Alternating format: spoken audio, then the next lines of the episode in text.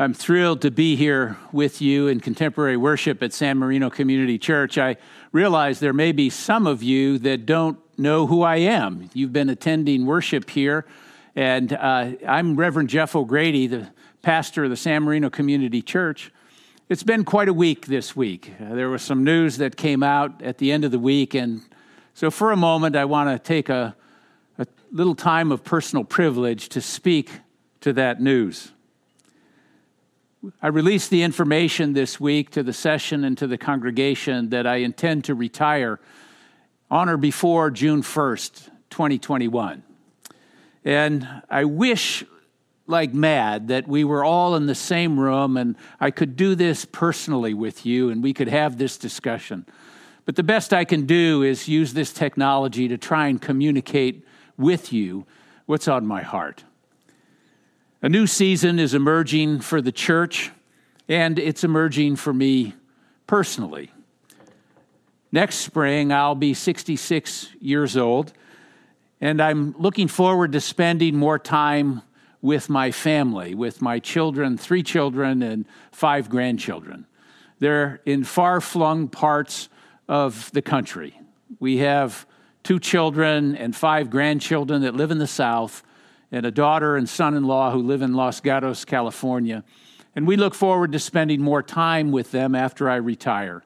My wife Lynn and I have bought a home in Nashville, Tennessee, and we intend to spend a good deal of time there, enjoying our grandchildren and spending time with our family.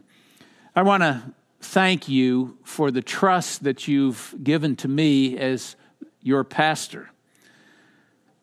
I want to thank you for the ways in which the last 15 years have so enriched my life, and I hope it's enriched your life and our corporate life together.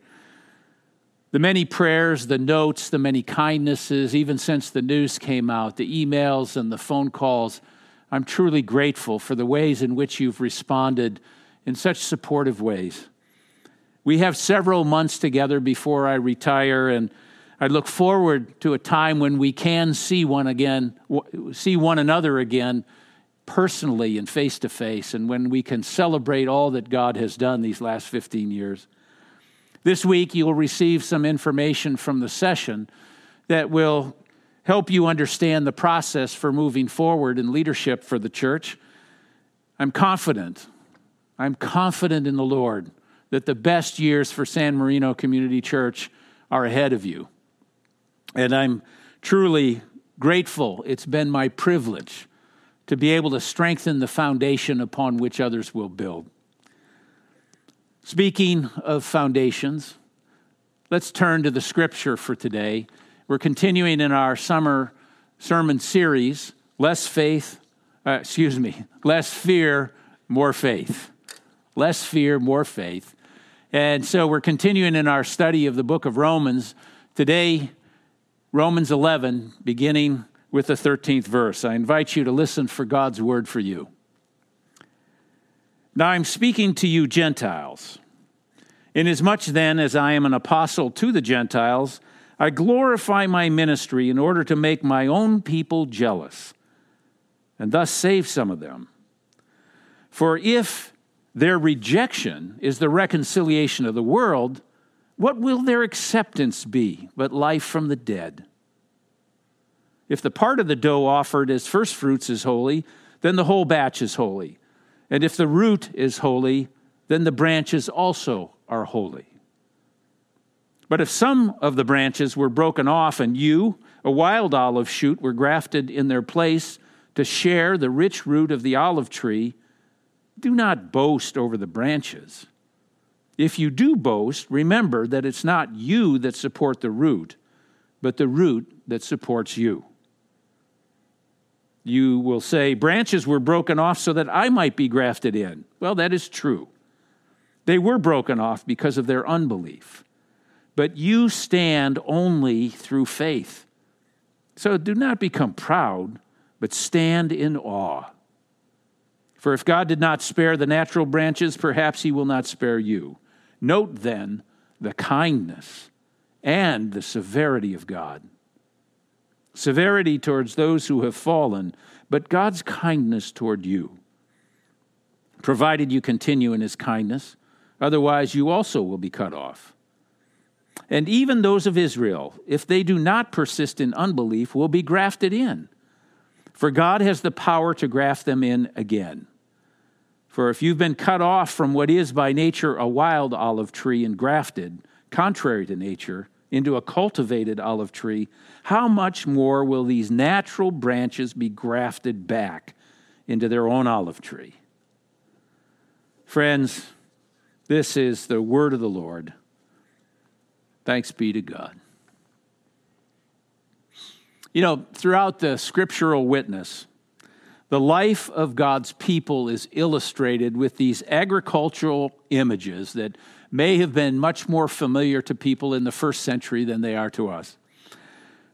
Like this Those whose hearts turn away from the Lord are like shrubs in the desert, they live in the parched places in the wilderness. Or conversely, those who trust in the Lord, whose trust is the Lord, are like trees planted by the water. They do not fear when the heat comes or the year of the drought, because they have roots beneath the surface that nourish them. And so they continue to bear fruit in spite of what happens above ground. Other images of agriculture come to mind on the lips of Jesus. He says, Beware of false prophets You'll know them by their fruits. Are grapes gathered from thorns or figs from thistles? In the same way, every good tree bears good fruit, but the bad tree bears bad fruit. Thus you will know them by their fruits, says Jesus.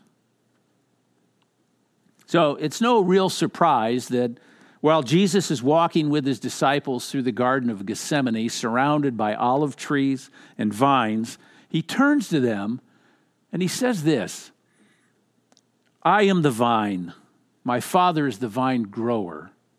Abide in me as I abide in you. I've said these things to you so that my joy may be in you and your joy might be complete. In other words, God is above us, the gardener, and there is nothing that brings more joy to the Lord than a human being fully alive, bearing fruit in life. And that only happens when you remain connected and rooted beneath the surface. Life flows through all the connected parts the root, the branches, the leaves, the tendrils, the fruit. Life requires connections. There's an old story about a newspaper reporter that had the opportunity to interview an entrepreneur who had been quite successful. And so he approached him and he said, How did you make all of this happen? How did you become so successful? Well, I'm glad you asked, said the entrepreneur. Actually, it's kind of a wonderful story. My wife and I were first married, and we had really nothing more than a roof over our head and between the two of us, maybe a nickel.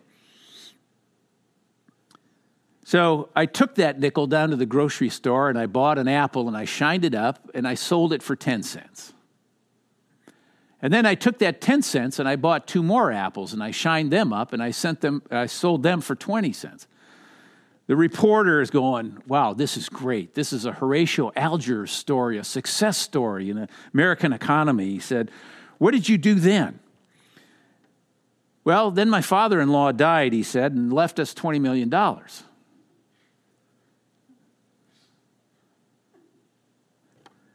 Now, that man prospered, but it wasn't because of his ingenuity, it wasn't because of his hard work, it was because he was connected. We all know the value of networking. I mean, online, you may be on LinkedIn or Facebook or Instagram or Twitter or some other social networking effort. Uh, we ask people who are connected all the time to write letters of recommendation for us to college or for jobs. We choose colleges based on the connections that they will make for us so that when we graduate, we already have a connected world. We know the value of connections. You want to join a country club? You want to run for school board? You want to get elected to the city council? It all takes connections. Just a few years ago, I had a chance to visit the Flora Springs Vineyard in Napa Valley with several seminary presidents. Ted and Julie are the owners there, and Julie attended one of the seminaries. It's a family owned business that Julie's parents bought back in the 1970s, and Ted, her husband, has become the horticulturalist for the vineyard. And he's apparently become quite good over the years because just a few years ago, he was uh, he received Grower of the Year in the Napa Valley, which can't be easy. So they took us out to their vineyard to show us how to cut back a vine. One prunes the way one does roses, and it's at a similar time of year when the plant is the most dormant. But what amazed me is that 70% of the vine is pruned away. And it's burned then to prevent disease. It's the same way they did it in the first century. The gardener cuts near the buds. Cone, pruning, excuse me, cane pruning is one form that allows the healthiest two canes to remain. All the others are removed, and usually there's a trellis that those canes are allowed to grow upon. Another form of pruning is called spur pruning. It takes about 20 minutes per vine, and the point was clear after the demonstration. Sometimes, for new growth to occur in any living or- organism, pruning is needed, and sometimes it seems really drastic. Sometimes the Lord prunes the things out of our lives in order that there can be new growth, and sometimes it's even painful. Jesus uses the metaphor of vines and branches for those who walked by vineyards every day to instruct them about how to live the spiritual life. In essence, he says to be fruitful, you have to be connected. We all know that on some level, but Jesus goes further. He says the truly fruitful life is the one that's connected to him. And then he goes even further. He says, Apart from me, you can't do anything at all. It's vitally important to stay connected to Christ in order to realize our potential and to live a truly fruitful life. Paul puts it this way in Romans 11 Remember that it's not you that supports the root, but the root that supports you. I think a way to illustrate what Paul's talking about is a story that I've used in the past, but I think it fits so well here. It was the fifth assembly of the World Council of Churches, and as it was drawing to a close, a well known anthropologist, Dr. Margaret Mead, rose to her feet and approached the microphone she surveyed this vast throng of people, two and a half thousand people, many cultures, many denominational labels, speaking hundreds of different languages. People ranging from a Ghanaian judge to a Memphis used car salesman, from the Archbishop of Canterbury to a tribesman from northern Kenya that walked three days just to be present and to pray. Dr. Mead looked at that gathering throng and she said, You people are a sociological impossibility. You have nothing in common except your extraordinary conviction that Jesus Christ is Savior of the world. You know, that simple conviction it's been enough to motivate believers to share the good news of the gospel with others, sometimes at great personal sacrifice. That simple conviction has been enough to motivate believers to create communities of worship and learning all over the world. That simple conviction has been enough for believers to build institutions of higher education and to teach children of all colors and creeds and abilities and backgrounds how to read, how to write, how to add and subtract. That simple conviction has moved people to construct hospitals and clinics, retirement homes and facilities for those with disabilities, to care for those who can no longer care for themselves. It's a grand vision of community. A place where we become more than just the sum of our parts. A place where we take our place at a table where our name tag is there in front of our chair, but so too are the name tags of all of those with whom we differ.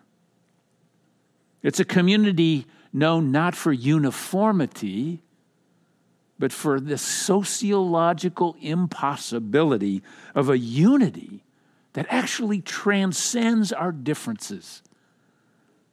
And it's been throughout human history that this unity is possible to those who are separated from one another. The Apostle Paul in Romans, here in our text today, and in Galatians, is arguing for a little sociological impossibility for Jews and Gentiles to live together. At the heart of his argument, he seems to believe that by being connected to this root, grafted into Christ, Jews and Gentiles, men and women, children and the elderly, black and white, native and immigrant, can become part of something that actually transcends their differences and creates something entirely new called the kingdom of God. There is no longer Jew or Greek, writes Paul in Galatians. There's no longer slave or free. There's no longer male or female, for all of you are one in Christ Jesus. We don't lose our particularity, our individuality, but we gain a universality in our perspective and our outlook and our connection with one another. Yeah, I'm reading a book uh, entitled Exclusion and Embrace by Dr. Miroslav Volf. And he writes about the years between 1991 and 1995, the war in former Yugoslavia, quote, increased the already oversized vocabulary of evil with the phrase ethnic cleansing. He argues that Christian faith has the capacity to embrace the other without demonizing them. We've seen the alternative ethnic cleansing to drive out the other so that only the pure bloods remain. The pure culture is only allowed to live in the land. The result, a world without the other, writes Volf. The price, rivers of blood and tears. Miroslav Volf is an ethnic Croatian. He writes I spent six weeks in war torn Croatia in the fall of 92. Its territories occupied, its cities and villages destroyed, its people killed and driven out. There it became clear to me what, in a sense, I knew all along the problem of ethnic and cultural conflicts is part of a larger problem of identity and otherness. You see, the book of Romans is struggling with that very same issue as Paul reflects on the place of the Jew and the Gentile in God's unfolding drama in this world. It's a problem of identity and otherness.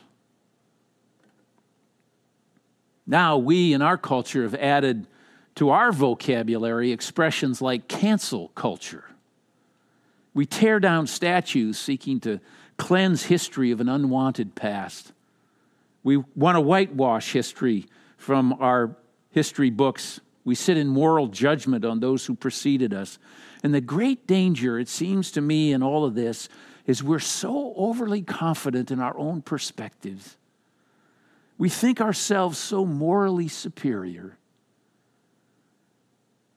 If you don't agree with me, you should be cleansed from the church or from our political party or from the community or from the country. Isn't that one branch saying to another branch, I'm better than you are?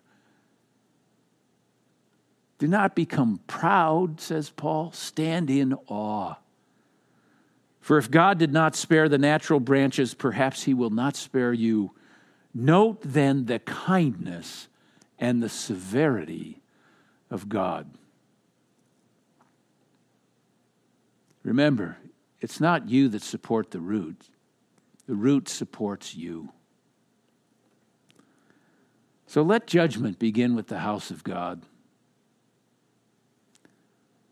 if we're truly rooted in Christ, truly grafted into the kingdom of God, how can we be so sure of ourselves rather than humbly grateful for God's kindness to each and every one of us? Why do we feel so superior to others in our nation because of where our ancestors came from, or when they came, or what deck of the ship they came on? What difference does it make, really? Every deck of the ship that we're on currently in this world has COVID 19. We're all vulnerable. Every deck of the ship we're on is infected with the sin of arrogance and cancel culture and ethnic cleansing and fear of the other. That's no grand vision, it's a sad one. This is not our finest moment, it's a potentially tragic moment in our history. I think what happened this week at Liberty University is an example of the kind of hubris that Paul talks about. Note then the kindness and the severity of God. The gardener, the one who creates it and makes it all possible. Paul knew it's not just how you act in the world it's what you think about. It's not just how you treat others, it's how you think about them. It's how you think about yourself, your own identity. That's what matters. See, I, I believe God's unity is not what we think it might be, it's a gift. It comes more as a byproduct than by constant attention to trying to be focused on building unity. The community that's focused upon the mission of Christ begins to move towards addressing the needs of others, and they find unity and community along the way. You know, at night, with night vision, you can actually see things better if you don't look directly at it. Night vision requires peripheral vision. That's when it begins to come into focus. Unity within the faith community comes into focus really better in our peripheral vision. The church that's focused exclusively upon becoming more unified will never realize its dream. It will more likely attempt to become uniform and thus cease to be the church of Jesus Christ. There's an old story, maybe you've heard it, about a station that was established on a dangerous seacoast in a place where many ships were wrecked due to the stormy seas and the precarious coastline. Again and again, brave volunteers went out into those stormy seas to rescue people from drowning. And often those who were saved joined those courageous and dedicated group of volunteers, and the group began to grow. So they built some new sheds to protect their boats, and they provided shelter for those who were rescued from the sea. Before long, they erected a building for the victims of shipwrecks where they could be more comfortable. And then later on, they added a restaurant and some game rooms and a lounge for themselves. And as the station grew in size and prestige, many more members joined.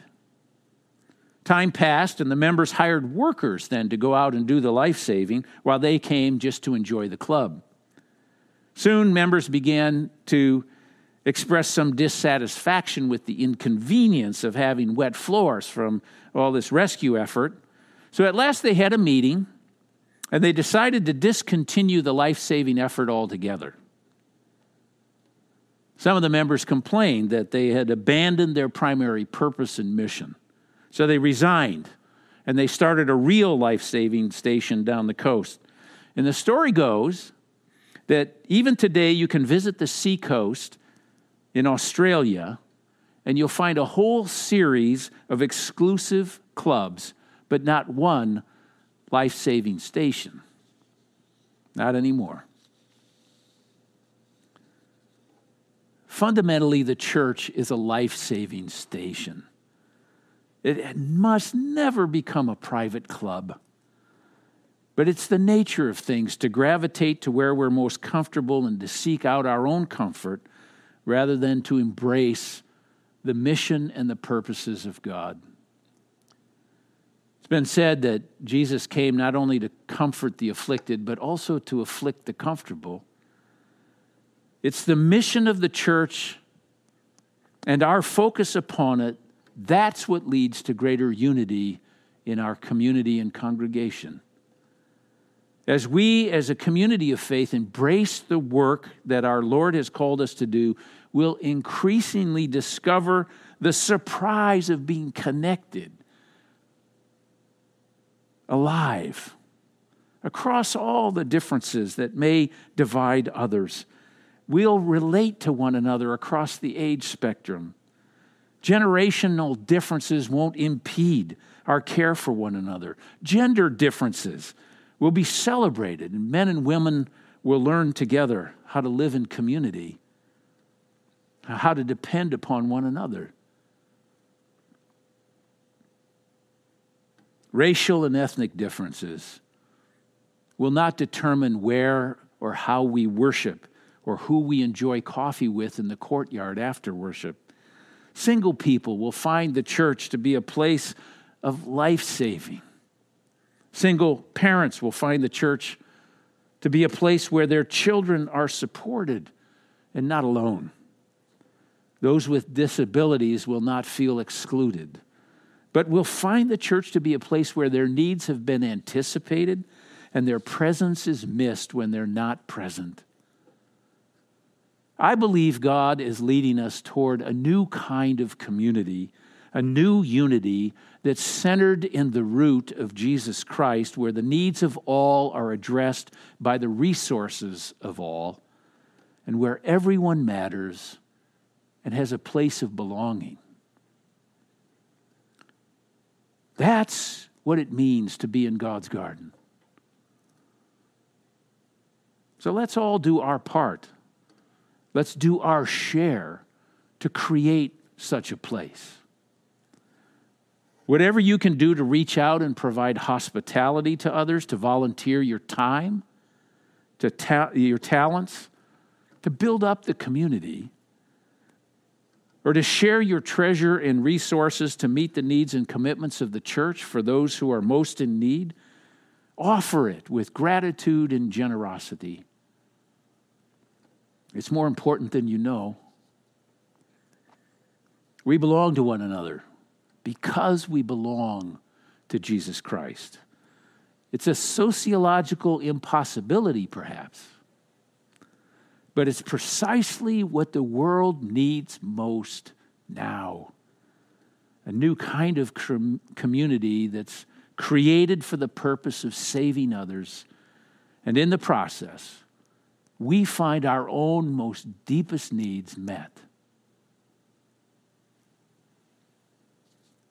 Those who trust in the Lord, whose trust is the Lord's, they're like trees planted by the water.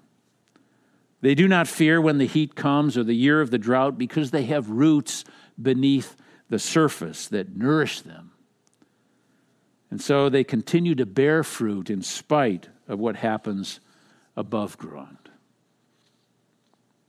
Our Lord and Savior has said, I am the vine, you are the branches. Those who abide in me and I in them bear much fruit and glorify God. I've said these things to you so that my joy may be in you and your joy may be complete. Thanks be to God. Amen.